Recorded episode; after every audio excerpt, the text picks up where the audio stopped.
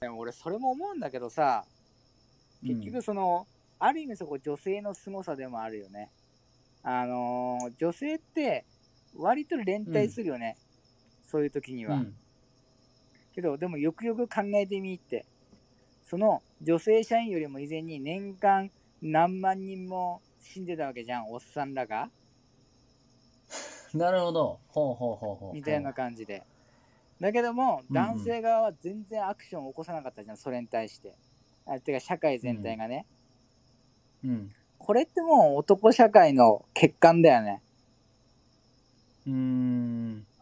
確かに。例えば痴漢とかがあったりしたらさあの周りにいる女性とかもなんか助けるじゃん、全く知らない人でもうんうん。うん。だから妊婦さんとかいたら結構助けたりとかもするんじゃん全く知らない女性同士は、うんうん。けど男ってやんないんだよねそういうことねああ。で男のほんと欠陥みたいなのがあって男って強い男しか助けないんだよねあマーさんコンティニューコインありがとうございます、強い男しか助けないってどういうこと助けないあのね男って弱い男助けないんだよ俺最近思うわおーなるほど。あの男が本当にうん。男を助ける時ってうん。あの本当その人たちがマジで親友同士かうん。あるいはもうそのなんだろうすごい強い男として尊敬されてた男がうんうん。あのあれだよねあのな何らかの表紙にちょっと、まあ、弱ったりとかした時には助けてくれるけどうんうん。かあるいはそのなんだろう、すでにその強さを極めたような男が男にはなんか自然と言ってくんだよね、助けが必要ない人に助けが行くっていうかさ、うんうんうん。あ の強い人にはなんかやたら寄ってくんだよね男ってね助けなんかなるはほどもう必要ない人に限ってあなんか困ったことあったら言ってくださいみたいなね、 ああ真央さんコイン5枚もありがとうございますそうそうだからそあうりがいうととうこあるからさうん。男を助けるのは強い男だけ。で、本当、家向金さんが言ってますけど、お金がなくてキモいおっさんは助けてもらえないって。まさにそれ。だからそれがもう男社会の欠陥だよね。なるほどね。あのー俺は今、今はそうでもないけど、一時期村上龍にハマってる話はした、したよ、してたような気がするけど、うん。昔ね、コラムでね、似た、あの、まあ似たようなニュアンスのこと言ってて、うん。あの、えっとね、女の人のホームレスはなんで少ないのかっていう話をしてたんだよね。あまさにまさに。俺今、ホームレスの例え言おうと思ってたわ。うんうんうんうん。全然。で、女の人のホームレスってさ、よっぽどじゃないといない、まあ、あの、あまりにもこう見た目がわからないから、女の人だけどわからないっていうこともあるかもしれないけど、基本的にうはん。おっさんじゃん、おっさんとか、まあ若い人も最近はいるのかもしれないけどさ。うで、ん。村上龍がそこで言ってたのは、あの、うん。まあ、女の人は助けを求めやすいって言ってたのね。うん。どうしようもなくなったら助けを求めることができる。まあ、社会的にえーっていう意味合いが強いと思うんだけど、うん。それに比べて男の人は誰かに助けを求めることがしづらい社会。まあ、日本の話だね。っていう言い方をしてて、確かになーって。うん、同じ人だったら例えば、うん、住むとこがないんで、じゃあ一晩寝かしてもらえませんかって、まあ、言いやすいよね、確かにね。うん。うん。まああれなんだよね。その、ぶっちゃけ下心とかでさ、助ける男とかもいるだろうからさ、なるほど。そういうのもいるじゃん、やっぱり。うんうん。だからもう結構ね、なんだろうね、そういうのあるよね。けど男って別にさ、その男に何も価値ないじゃん。言うたら。そういった面でも。はいはいはい。まあそういったなんか根本がなくならない限り、まあ社会って良くならないよね、絶対に。でもね、まあ、うん、少なくはなるかもしれないけど、なくなるのは無理なんじゃないのかな。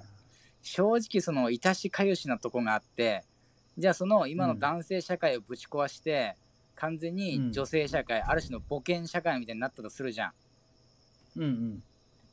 そうなったらさらに厳しいことになりそうなんだよねなるほどね。うん。というのも、あのー基本的になんか女性って、あのー女性にとっての世界って身の回りなんだってはいはい。でなおかつ社ほら会性妊よりも娠ってとか感じなのかなあの妊娠の周期とかがあるじゃんなんか生理的にそうなんだってうんうん。あの妊娠の周期とかがあるから、あのーうん基本的にそのいろんな男のリソースって得られないわけよ子孫って1回ずつしか妊娠できないじゃんうんうん。だからその自分にとっての周囲とか世界っていうのが限定されるんだってどうしても。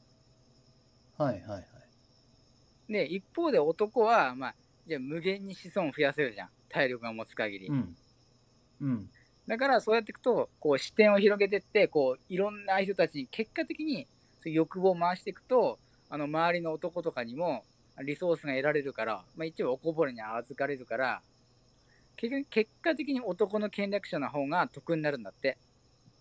へえ。で、すごい面白かったのは、ジャレド・ダイヤモンドっていう文化人類学者がいるんだけど、うん。でその人の著作で、なんで日本あ人間の性は奇妙に進化したかって本があるんだけど、うん。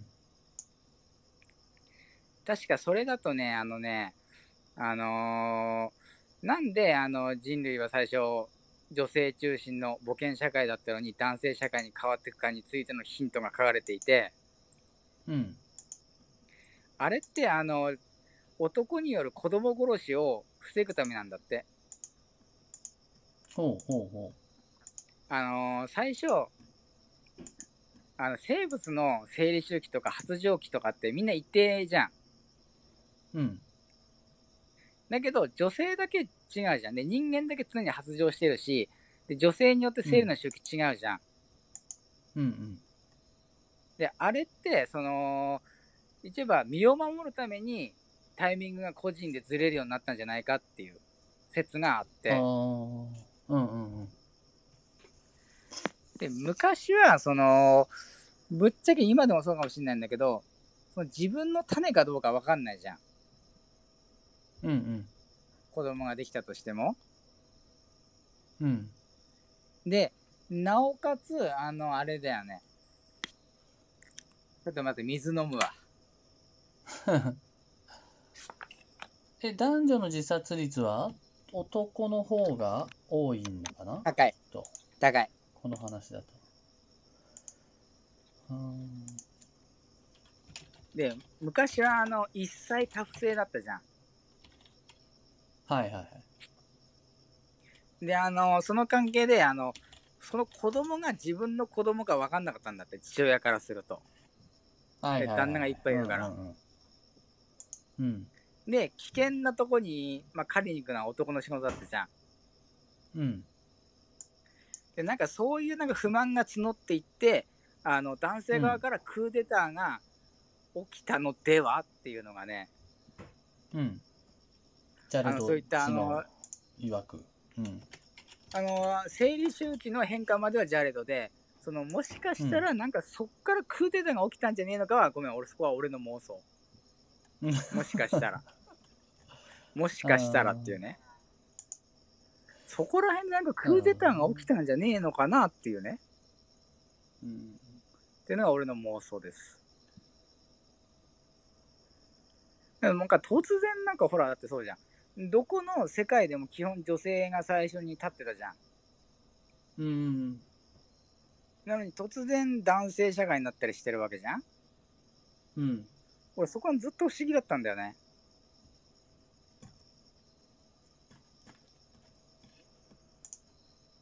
面白いね。でも力を持ったのがあれなんじゃないかな。そう、そのリソースの分配っていう点点では、実は男性社会の方が得なんだよね。うんうん女性はそのリソースの分配っていうのが結構限定されちゃうんだって。